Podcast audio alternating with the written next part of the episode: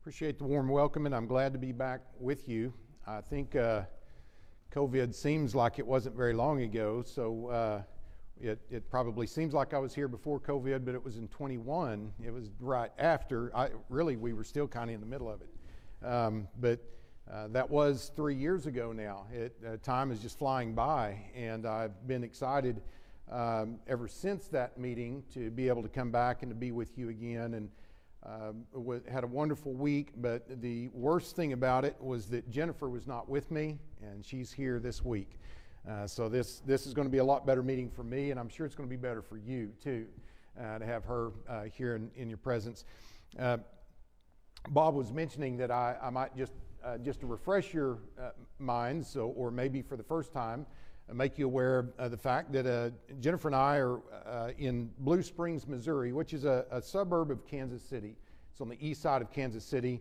I'm working with the Southside Church of Christ there in Blue Springs. So if you're ever in that area, as you're going east out of Kansas City towards St. Louis, it'll be the last uh, place you come to before you get out of the metro area. Uh, we uh, have, have a, a wonderful congregation there, growing, lots of young couples, lots and lots of children. Uh, fortunately, we have elders there. I'm one of the three elders there. As, as Bob serves as one here, I, I do the same there. And we're about to put in another elder, and things are, are, are going very well for us. Uh, as a matter of fact, we just recently had Kevin Clark in a gospel meeting and uh, tremendously encouraged by that. Uh, but we, um, uh, things are going well. Uh, we, Jennifer and I grew up in the Oklahoma City area, and my first preaching work was in Texas and then eventually came to the Kansas City area about 13, almost 13 years ago. So that gives you an idea of where we're from. Jennifer's dad preached for about 20 years in the Oklahoma City area, the congregation where I grew up. Uh, so our families go way back, and uh, she's tremendous support to me. Uh, you, you will be blessed to have her here with me this week. People always like me better when she's with me. So maybe, the meeting will even be better as a result of that. But we have three children, uh, all grown. We're, we're uh, for the most part, empty nesters now. And uh, we have one grandchild, and we'll probably be bragging about her this week as we visit with you. Uh, but we're glad to be with you. We had, had a good day of travel yesterday. Appreciate the good co- uh, accommodations that have been made. And I know that our time is going to go by very quickly. Uh, so we want to make the most of it. We want to seize every moment. I hope that you've been inviting your uh, friends uh, to come out and to be a part of this effort. And I want you to know that I've prepared myself in, in studying. I will also show uh, consideration for your friends that you bring this week. Uh, we want Christ to be magnified in everything that we do, and that's going to be my effort as we go through this particular effort this week. I know that there's more that I could probably say, but hopefully uh, that'll be enough uh, for now, and then we can visit and get to know each other even more afterwards. I, I will tell you, I, I, remember a few names from the last time I was here, but I, uh, I remember everyone's faces. So I, do remember you, but you're going to have to remind me of your name, and, it, and we'll, we'll be off to, to a good start again. I want to ask you to open your Bibles to the book of Matthew this morning for our study. Matthew chapter 6, and we're going to begin in verse 25, in Matthew chapter 6 and in verse 25. in Matthew chapter 6 and in verse 25, uh, the scripture tells us there, excuse me, let me make sure I've got this on. The scripture tells us in Matthew chapter 6 and in verse 25, Jesus said, Therefore I say to you, do not worry. Uh, or uh, backing up, I'm sorry, verse 24. No one can serve two masters, for either he will hate the one and love the other, or else he will be loyal to the one and despise the other. You cannot serve God and mammon. I want to start with that passage because it sets the stage for what he's going to deal with beginning in verse 25. So then in verse 25, Therefore, I say to you, do not worry about your life, what you will eat or what you will drink, nor about your body, what you will put on. Is not life more than food, and the body more than clothing? Verse 26 Look at the birds of the air, for they neither sow nor reap nor gather into barns, yet your heavenly Father feeds them. Are you not of more value than they? Which of you, by worrying, can add one cubit to his stature? So why do you worry about clothing? Consider the lilies of the field, how they grow. They neither toil nor spin. And yet I say to you that even Solomon, in all his glory, was not arrayed like one of these. Now, if God so clothes the grass of the field, which today is and tomorrow is thrown into the oven, will he not much more clothe you, O you of little faith? Therefore, do not worry, saying, What shall we eat, or what shall we drink, or what shall we wear? For after all these things the Gentiles seek, for your heavenly Father knows that you need all of these things. But seek first the kingdom of God and his righteousness, and all these things will be added to you. Therefore, do not worry about tomorrow, for tomorrow will worry about its own things. Sufficient for the day is its own trouble. As we look at this text, I, I, think we're all familiar with where we're at in the context. We're looking at what is commonly called the Sermon on the Mount, the greatest sermon uh, ever recorded, in my estimation. But I think that as we look at this topic of worry, it's important for us to realize and to understand that the amount of devotion to the subject of worry or anxiety in the Bible has to reveal to each one of us its prominence as a problem in life. And I don't think that we have to be told that. I think that all of us recognize that this is something that we do struggle with from time to time, maybe on a daily basis. I don't know where you're at in your journey and your faith, but I would expect that this is something that has been of a great challenge to you. But I want to tell you, it is not just a great problem in life, but it's also a weapon of Satan that he uses very effectively against us. We all deal with worry at different times in our life. We might worry about something for a little while and, and then have it under control for a while, and then at another time it comes back and causes a problem. The thing is, we can all find something to worry about at any time, though. There's so many things going on in this world. And I would expect there are things going on, uh, maybe even within this congregation, that you have some concerns about, some brother, some sister that you have a concern about spiritually, maybe within your own family. But there's always something that if we choose to, we can worry about it. And so I want to ask you this morning how many of you are worried about something this morning? How many of you, as you arose, as you were preparing for worship this morning, as you were driving here, maybe even as you came into the building, have something on your mind that you are deeply concerned about, maybe to the point of worry. I think it's something that we all are familiar with. And I, I mentioned that Jennifer's uh, uh late father uh, pa- uh, preached in Oklahoma City for about 20 years. He passed away in 2004. But I remember back in the 80s, he preached a sermon on the subject of worry. And and it stood out to me. I remember it, but it was years later after I began preaching that I found the bulletin with the outline of that sermon. And as I went through it, I was amazed by some of the insight and some of the points that he had on the subject of worry. And interestingly, he titled his sermon Prescription for a Worry Free Life, too. I actually borrowed that from him. I'm not good at, at uh, uh, good titles, so I, I used that one. But as I went through that, there was something that he brought out in that sermon that I had been completely unaware of. And that is the meaning of the word that is translated worry. It is the Greek word merimneo. And this word in the Greek, merimneo, is a word that means to be apprehensive, to have anxiety, to be anxious, to be unduly concerned. We would realize, yes, that is the meaning of worry. But when we look at some of the word studies, Vincent's word studies, A.T. Robertson does some work on this as well. But in Vincent's word studies, he says that this word in the Greek is derived from meris, which means apart, and merizo, which means to divide, and was explained accordingly as a dividing care, distracting the heart from the true objects of life. I want you to think about that because that reveals so much about the problem of worry and why it is such a problem for us. The Bible is telling us here that worry is something that actually divides the mind. It is a dividing care. And when we think about the problem of dividing the mind, we have to be aware of how often the Bible warns us about being a double minded man, because that's really what that means.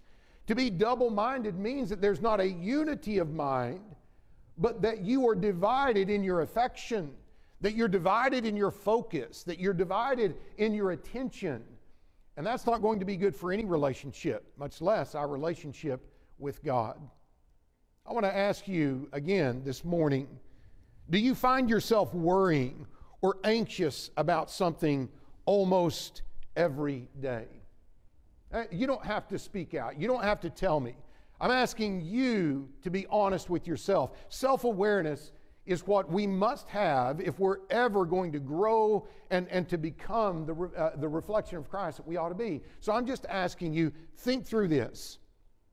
Do you find yourself worrying about something every day? That's important.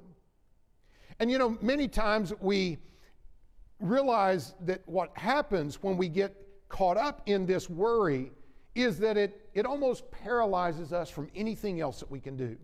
We are so distracted that even checking on other people or providing things for them becomes extremely difficult for us. You know, while I've not been what my mom would call a worry wart, I have let worry and anxiety paralyze me on some occasions where it captivated my thinking. It was hard for me to even uh, uh, to, to be able to compartmentalize that and to think on something else. So I, I know what that feels like. Anxiety is extremely dangerous for us. And it paralyzes us in significant areas like in our family. It takes away our focus and our attention on, on parenting as it ought to be, to be engaged with our children, to pick up on the nuances of the things that they're saying, to know when the opportunity is there, to be able to share something with them or to comment or, or to bring up a discussion, even within our marriages. The communication that we need to be able to have. And a great deal of our effectiveness in communication has to do with the ability to be insightful and I'm telling you that when we are captivated by worry, we're not insightful. We are focused on whatever it is that we're worried about. It completely commands everything that we're doing. And we might say, well, Brett, I, am just concerned. It's okay to be concerned. I mean, we need to be concerned about things. Absolutely. But there's a difference in concern and worry. Concern is where we have atten- attention needs to be given to something. We need to seek whatever the action items are where we can take action and do something about that, and then we commit it to God. That's concern. That's the way that that works. Worry is when we become captivated by it, where our hearts are actually divided from where they need to be. Proverbs 12 and in verse 25, the wise man says, Anxiety in the heart of man causes depression, but a good word makes it glad. This worry has a devastating effect on our psyche, on our emotion, on our focus, on all of our service to God. And that's what's so serious about it. That's why we need to take seriously what's going on. Remember in Luke chapter 10 and in verse 41, Jesus said, Martha, Martha, you are worried and troubled about many things. Luke 10 and verse 41. She was distracted. Her, her mind was caught up in things of a temporal thing. And look, hospitality is not unimportant. That, that's a very serious matter. It's important. People need to give their attention to hospitality but she lost sight of its place and of the more important thing. That's what Jesus is saying. And that's what worry does to us. We can be worried about something that's very important, but when we allow ourselves to worry about it rather than being concerned, praying to God, taking whatever action we can, and then committing it to God, it causes us to be captivated by it and distracted and divided. Here's the thing though, and this is something that I think that sometimes we may not want to admit or to accept, and that is the fact that worry can actually be controlled. I want you to notice with me in Philippians chapter 4. This is a text that I know you're familiar with, and I want to just read through it here. In Philippians chapter 4, beginning in verse 4 and reading through verse 8. In Philippians chapter 4, he says in verse 4, Rejoice in the Lord always. Again, I will say, rejoice. Now, I want you to pick up on a contrast. He's starting out talking about the joy, which is a theme throughout the book of Philippians. Paul was not going to allow anything to take away his joy in Christ. And so he's exhorting all of us and those at Philippi to rejoice in the Lord always. And as if that wasn't enough, he said, I need to say this again. I want to make sure you hear this. Rejoice. Now, he's going to tell us what we've got to do in order to rejoice. He said, Let your gentleness be known to all men. The Lord is at hand. I want you to note verse 5 because we're going to come back to that in just a moment. And we're going to notice that word gentleness. I'm reading from the New King James translation. Let your gentleness be made known to all men. We're going to talk about what that means and, and why that's important. But he says in verse 6 then, be anxious for nothing, but in everything by prayer and supplication with thanksgiving, let your requests be made known to God. I want you to notice that command. Be anxious for nothing. That leaves us no wiggle room. And that tells us that this out, this excuse of concern, is, is, can be a very dangerous thing because Jesus has commanded us be anxious for nothing. Verse 7 And the peace of God, which surpasses all understanding, will guard your hearts and minds through Christ Jesus. I want you to notice that.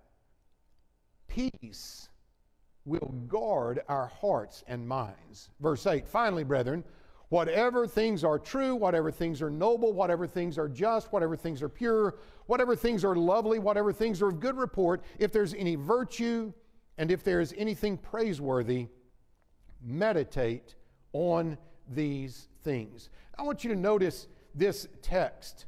Notice what he's telling us here. He's telling us that we actually have the ability to take control of what our mind thinks. You say, Oh, you, you don't understand, Brett. You don't know how hard this is. Oh, no, but Jesus does. Jesus does. He, he's had that challenge with worry. He had stress on a level that I will never experience. And he says, Be anxious for nothing. But I want you to notice as we look at this text in verse 7 the peace of God which surpasses all understanding. There really is a peace that every one of us here in this building, I don't know your personal situation, I don't know what you're going through, I don't know what trials you're facing right now, but I'm going to tell you whatever it is, every one of us here this morning can presently have this peace that passes all understanding. You know, it sounds almost too good to be true, but it's real nonetheless. You know, this the Bible is not filled with fairy tales. This is telling us something we can do, and it's telling us how we can do it. And I, and I want to emphasize something else. When we say that this peace that surpasses understanding is real, we need to do more than just acknowledge that this is true. We need to show the world that this is true. Here's the second question How many of you exhibit to the world a peace that surpasses all understanding? You know, we, we think about the characteristics of Christianity, and we think about love, we think about hope, we think about uh, all of these things, but I want to tell you, peace is crucial to all of this. It is absolutely necessary that we see the importance of peace in our life. And I want you to notice the contrast as we went through this. The contrast between rejoice in verse 4 and anxiety in verse 6. And that word anxiety is the same Greek word that we saw in Matthew, merimneo. This translated worry there. And then I want you to notice, as we said in verse 7, the word gentleness. Let your gentleness be made known to all men. That's a word that means moderation or forbearance. The ESV translates it reasonableness. That's an interesting translation. I think it's accurate. I think it's very good.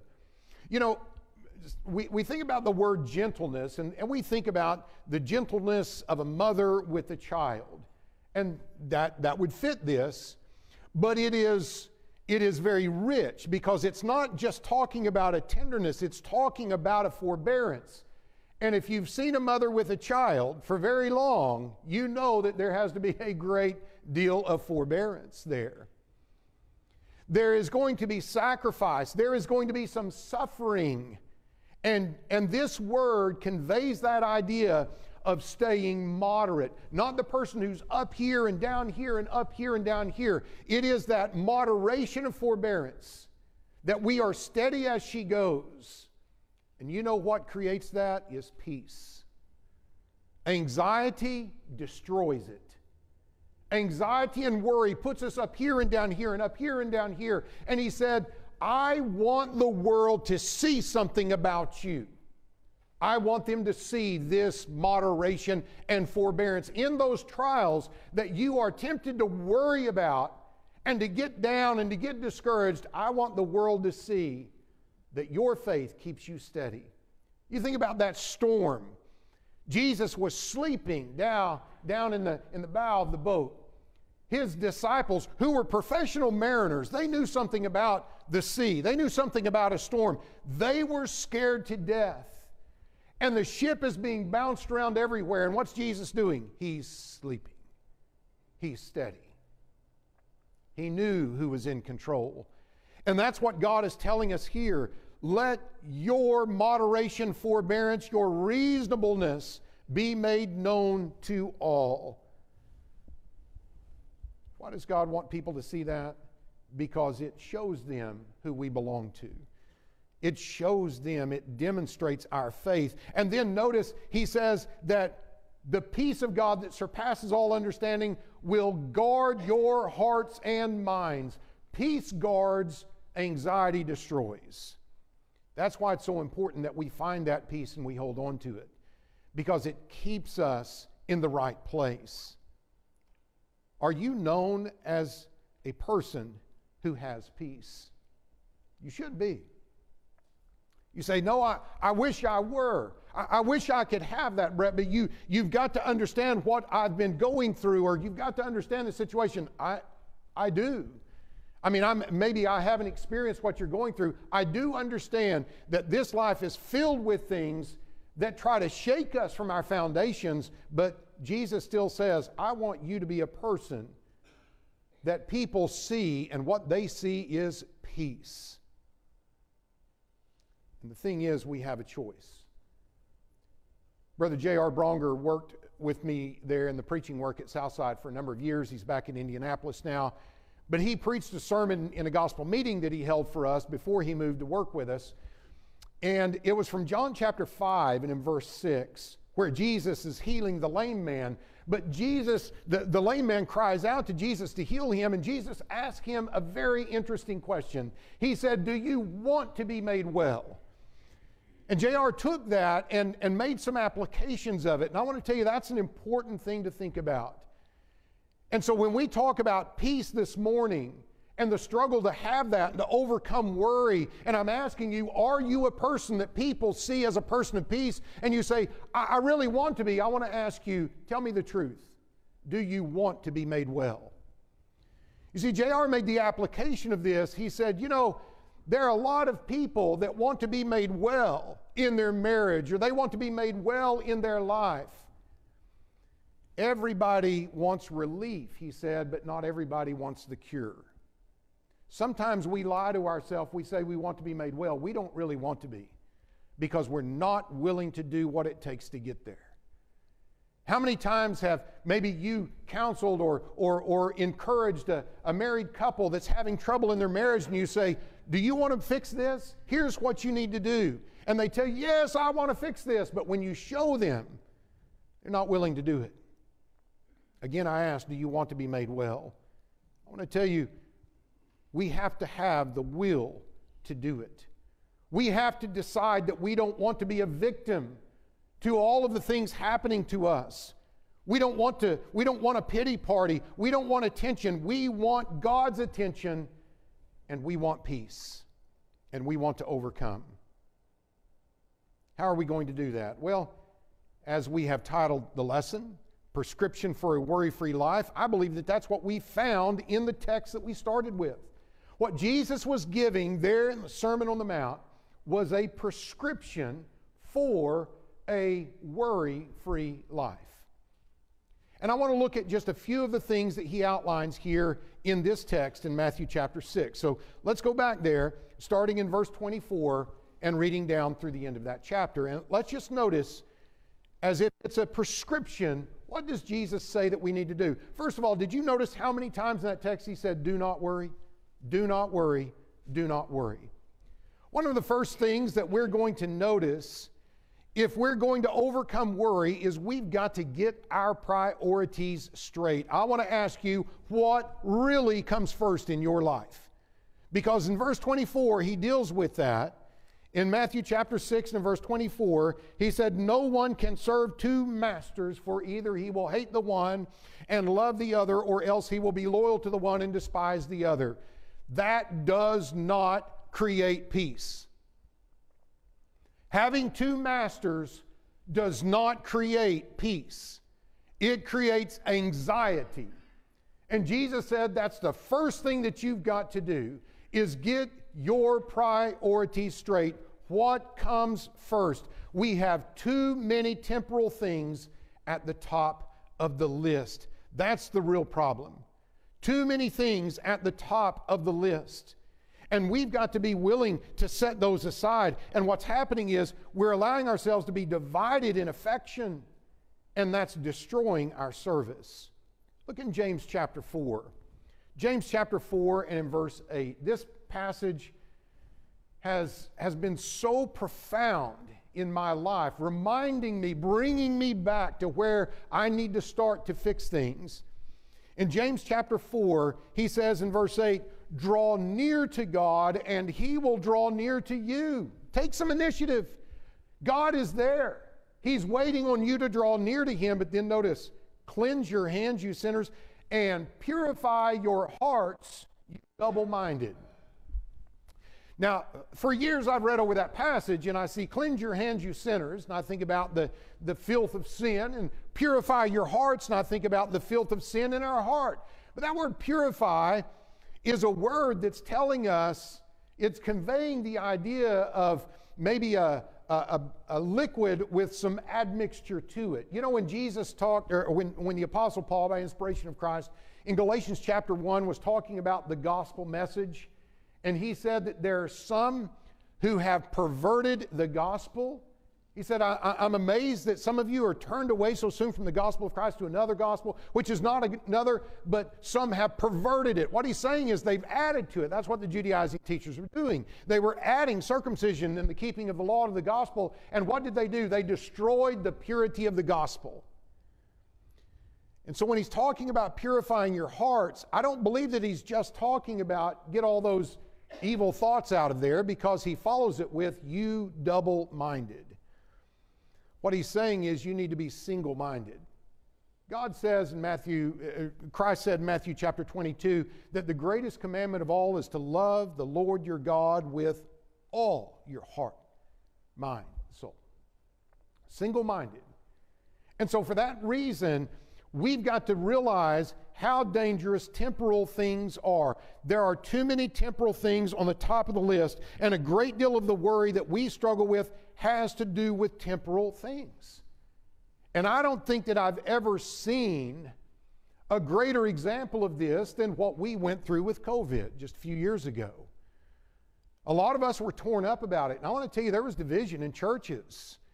People were so overwhelmed with what was happening in the world and it was a serious matter. I was concerned too. But it brought out some things in a lot of brethren and a lack of peace in a lot of brethren. God was still there. These are all temporal things. Our bodies are temporal things. They're going to return to the dust. All of this, we've got to make sure that we're focused on the main thing, And what he's telling us in this text as we get to verse 25 is that life is more than food and clothing. Food and clothing in this context is just a metaphor for all the temporal things of life. What he's telling us is that we need to cultivate contentment. And I believe that this is one of the reasons a lot of people are so worried. They have not learned in whatever state they're in to be content. And it's all about temporal things. Well, we don't have enough of this, we don't have enough of that. And look, groceries are so expensive right now. I mean, we've seen a level of inflation uh, that, that reminds me of a long time ago when I, when I was much, much younger. It's terrible. And, and yes, life has changed. Interest rates, the cost of a house. Our oldest son graduated from college and he was ready to go out and, and to be able to get his first house. He didn't have a chance. The, the market today is not anything like it was when Jennifer and I were buying our first house. But you know what? It doesn't really matter in the scheme of things. But we can worry ourselves sick about it. We've got to understand where to place these temporal things. Concern over this world, Jesus said in Matthew chapter 13, will literally choke the word and we will become unfruitful. That's the danger of being distracted, of being divided in our heart. And we're worried about things that have to do merely with this life. And you know what's interesting there in Matthew 13? In Matthew 13 and verse 22, he says, Now he who receives seed among the thorns is he who hears the word, and the cares of this world and the deceitfulness of riches choke the word, and he becomes unfruitful. You see that word cares? That's the word merimneo that's translated worry in Matthew chapter 6 in our text. The worries of this world, the anxiety of this world, the cares of this world choke the word. That's what he's telling us. If you want to be made well, Jesus has the prescription. And the first thing he tells you is get your priorities straight. Don't worry about temporal things. Number two, number two, trust in the providence of God. You remember the song, God Will Take Care of You? My wife Jennifer tells about as a child, one of her sweetest memories is her mom singing that song to her at night and the comfort that it gives. God will take care of you through every day or all the way.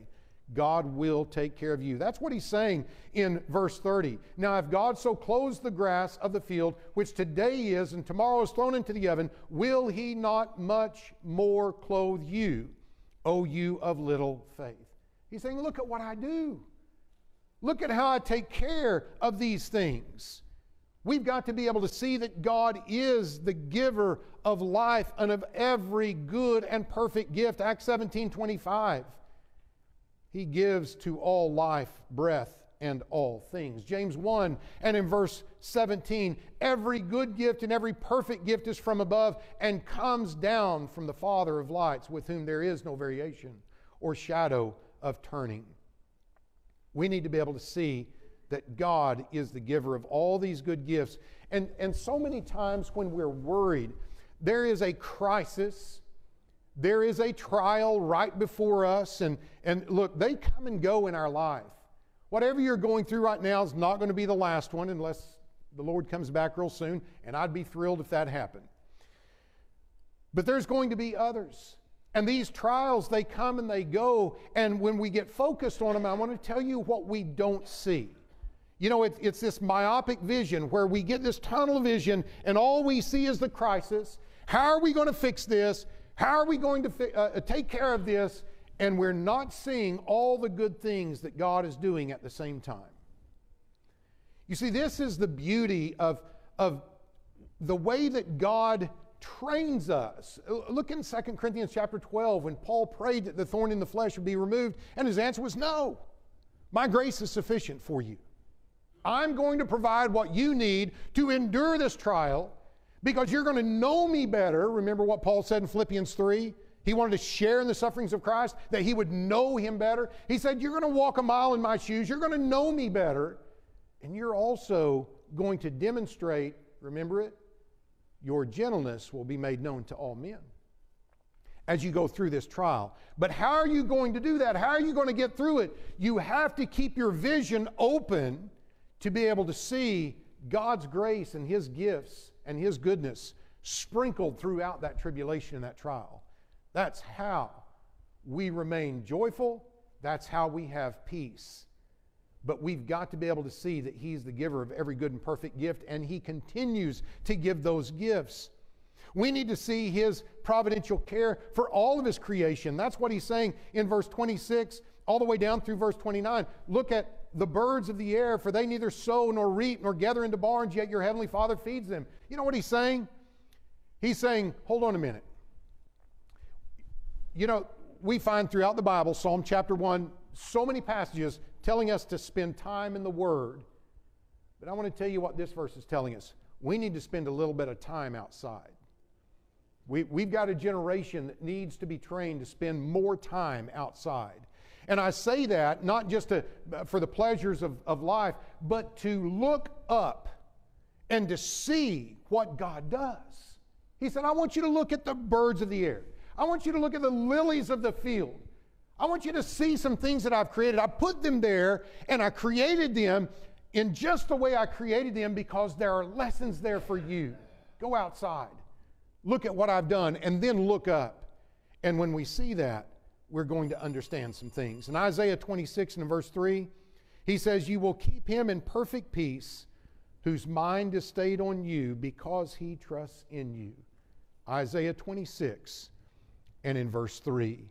That's an important one that we can never forget.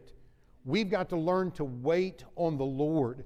1 Peter 5 and verse 7 Cast all your care on, uh, upon the Lord, for he cares for you. I don't know what the future holds, but I know him who holds the future. This is what he's telling us. Third, don't worry about what you can't change. That's verse 27. Which of you by worrying can add one cubit to his stature? My, our youngest son played basketball. He was worried to death that he wasn't ever going to be tall. He wanted to be a tall point guard. And so he just, he said, Dad, my dad was height challenged.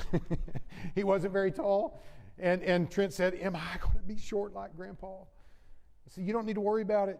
All your mom's uncles, they're like six four. And the interesting thing is, Trent is now probably the tallest in our family. But, but he was worrying about something that he couldn't control. And there's so many ways that we can do that. My mom tells about when we were just little kids, me and my two brothers, in, in, uh, uh, during the Vietnam War, and she would watch the news and see the body count. And she said she worried sick about her boys going off to war. Not one of us lived during a draft or a war, or in, in our early years where we would have been drafted. We worry about things that we can't do anything about, and Jesus said, All you're doing is destroying your peace. And then, fourth, seek first the kingdom of God and his righteousness. We've got to learn to put the eternal before the temporal. In verse 33, seek first the kingdom of God and his righteousness, and all these things, all these temporal things, will be added to you. That's what Jesus was saying to Martha in Luke 10 4. Martha, Martha, you're worried and troubled about many things, but one thing is needed. And then, lastly, live one day at a time. Verse 34 Therefore, do not worry about tomorrow, for tomorrow will worry about its own thing. Sufficient for the day is its own trouble, while it's called today. Live in the moment. Live in the moment. Seize what you can today. See the opportunities. And whatever we're concerned about tomorrow, we will deal with those tomorrow. Live in the moment. It is crucial that we understand that. Somebody has said that worry is merely interest paid on trouble that hasn't come due. Makes a lot of sense to me. I don't like to pay interest, and I'm sure you don't either. And what that's saying is you're paying interest on something when it's not even due. That's what worry is. It is a waste. Well, I appreciate your kind attention in this, in this study.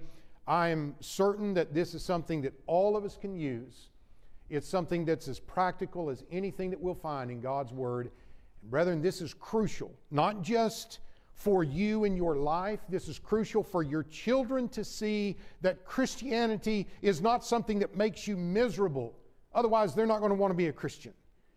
And the world needs to see that peace, that gentleness, that moderation in your life every day. And it's especially crucial that they see it in the midst of your tribulation.